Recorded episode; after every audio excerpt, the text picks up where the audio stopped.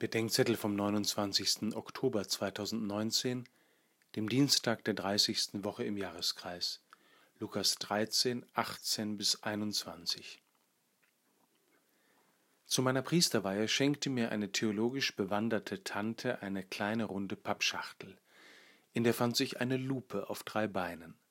Der Boden der Schachtel zeigte einen Wolkenhimmel, in dessen Mitte ein circa ein Millimeter Durchmesser graubraunes Kügelchen darunter mit der Hand geschrieben Markus 4, 30 bis 33. Das ist die Parallelstelle zu der heutigen Evangelienlesung. Das Kügelchen ist ein Senfkorn, von dem Jesus bei Markus sagt, es sei das kleinste unter allen Saatkörnern. Wir brauchen eine Lupe, um es zu erkennen und die feinen Unebenheiten auf seiner Oberfläche. So beginnt das Reich Gottes, mit dem Übersehbaren, schnell Verachteten, selten ernst genommenen Allerkleinsten.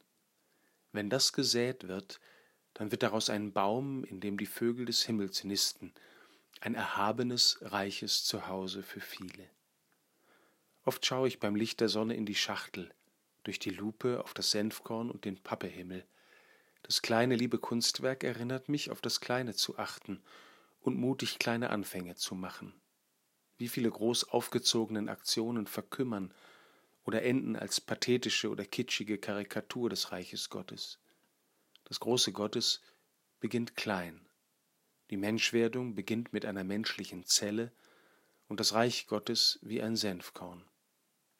Und wir sollen säen. Säen braucht Mut.